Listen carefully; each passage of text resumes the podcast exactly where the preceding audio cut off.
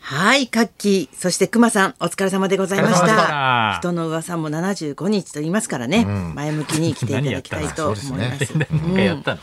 まあまだね、あれ大変だった内容は言えないけどってこと、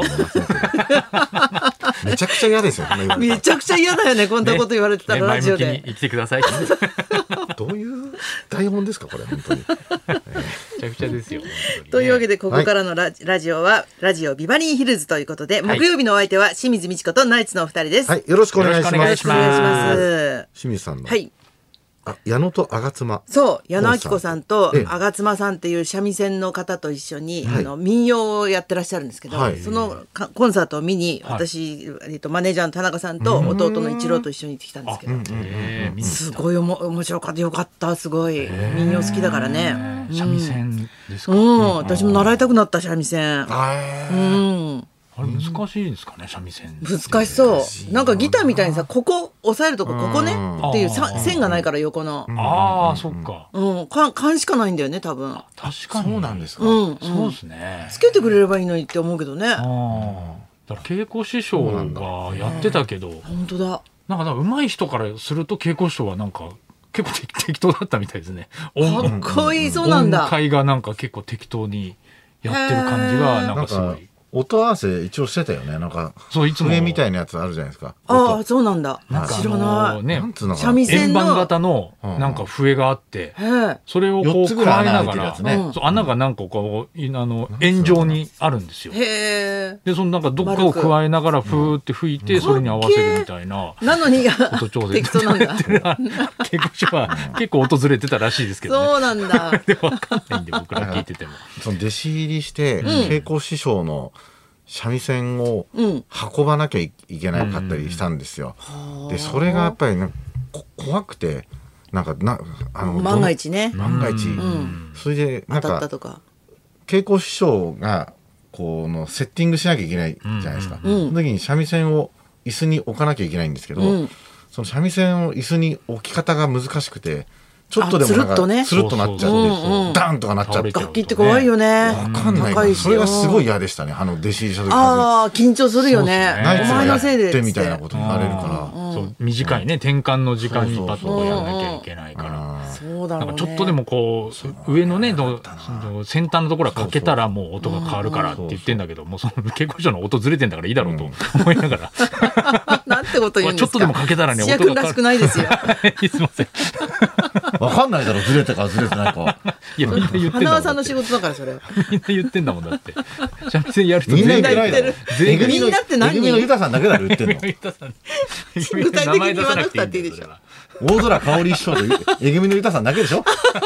二人だけでしょ言ってたのみんなは言ってないよそれ みんな言ってる 知ってる限りみんな言ってたやっぱ楽器を持つ人は大変だよね。だからあのミュージシャンの人でもさ、はいピアニストなんかはやっぱり置いてあるから、だ大概ねね、大丈夫なんだけど持ってかない、から一番大変なのはやっぱドラムの人で、必ず坊やを雇って作ってもらわなきゃいけないから、ああそうか人件費と、あとやっぱり移動代がね、大変ですね大変だよそうかね。ドラムはもうその場に置いてあるとかっていうのはないんですねピアあノんまりないと思思うよ。やっぱ自分のマイドラムみたいなので、ーうん、行くもんだめよちゃ。くちゃ大変じゃないで持すってかかなきゃいけない大変だと思うよ、やっぱ。そうですよねたまになんか飛行機とかでねすあ、そごういそう移そ動う、すしてごるい。時ありますもんねうんうんそう持かってってだからねギターの芸人はい大変だよるけどねそうドラムのネタやる芸人いないいないよ、いなくてよかったよ。芸人はいたら早坂さん呼ばれないでしょうね そうだね、ちょっとな悪いけど。何待ちなのこれ空港でねちょっと楽器があって言わだかれらてもドねブロックの森くんがいつもねドラムセット遅いからイライラしてるのにねしょうがないそうなんだしょうがないだしょうがなろいんですよなんでなんでギ タあのギター待ちですーちょっと遅れてくるから荷物で森待ちの時間があるんですよバスで森町って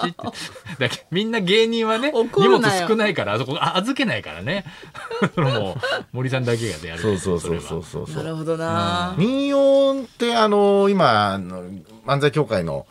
若手の芸人ああ若手っつってももう僕らと変わんないですけど、コンコンパスって言って20年ぐらいやってる芸人が、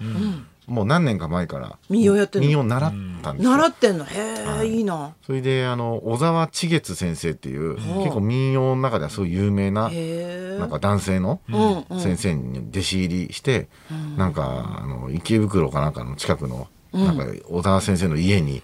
なんか週1回ぐらい行って通っす通ごいっててうんすすごいなんかやっぱほん本気でやってるから気に入られちゃって、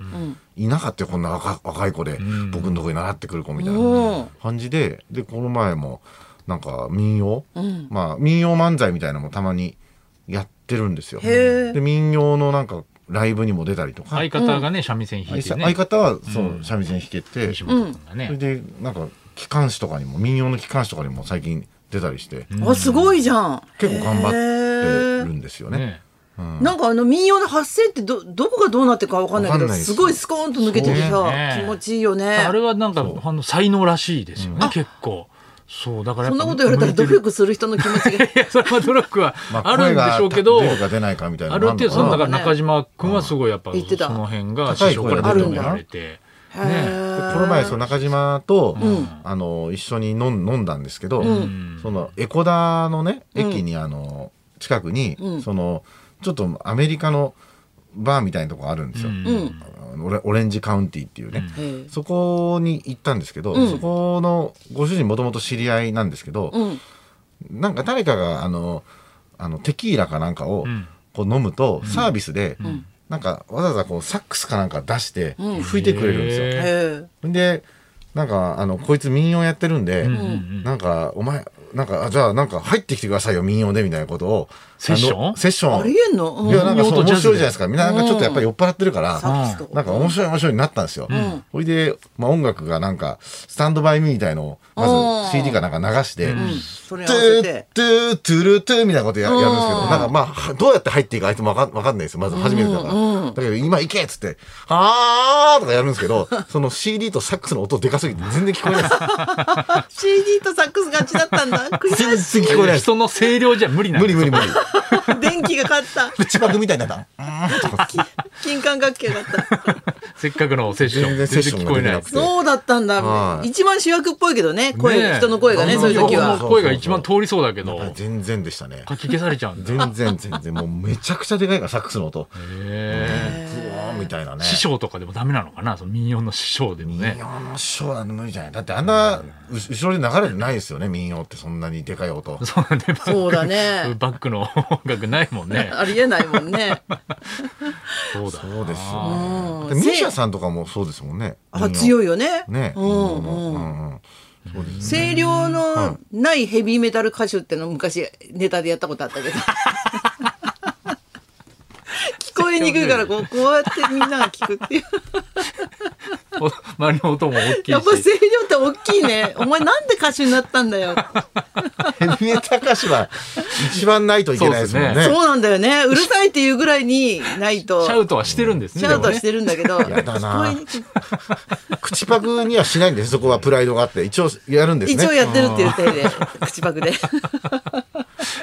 うですよ本当にねそれで私と、はいあの弟が初めて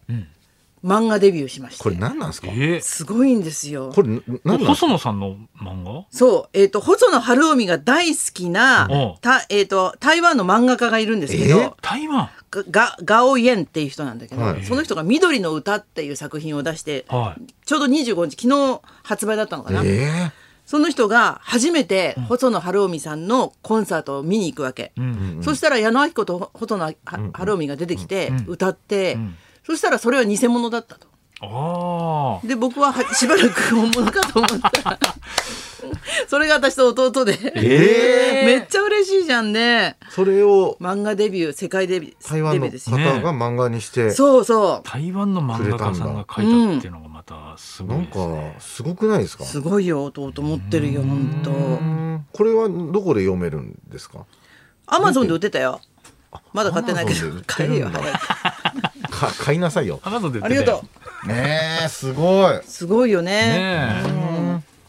すごいこれ何読めんの細野さん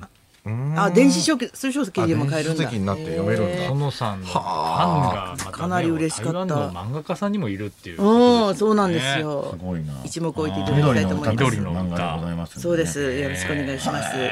というわけでそろそろ参りましょうはいえーウルトラマンから学校や職場の正義の味方までヒーローを大募集清水美智子とナイツのラジオビバリーヒルズ「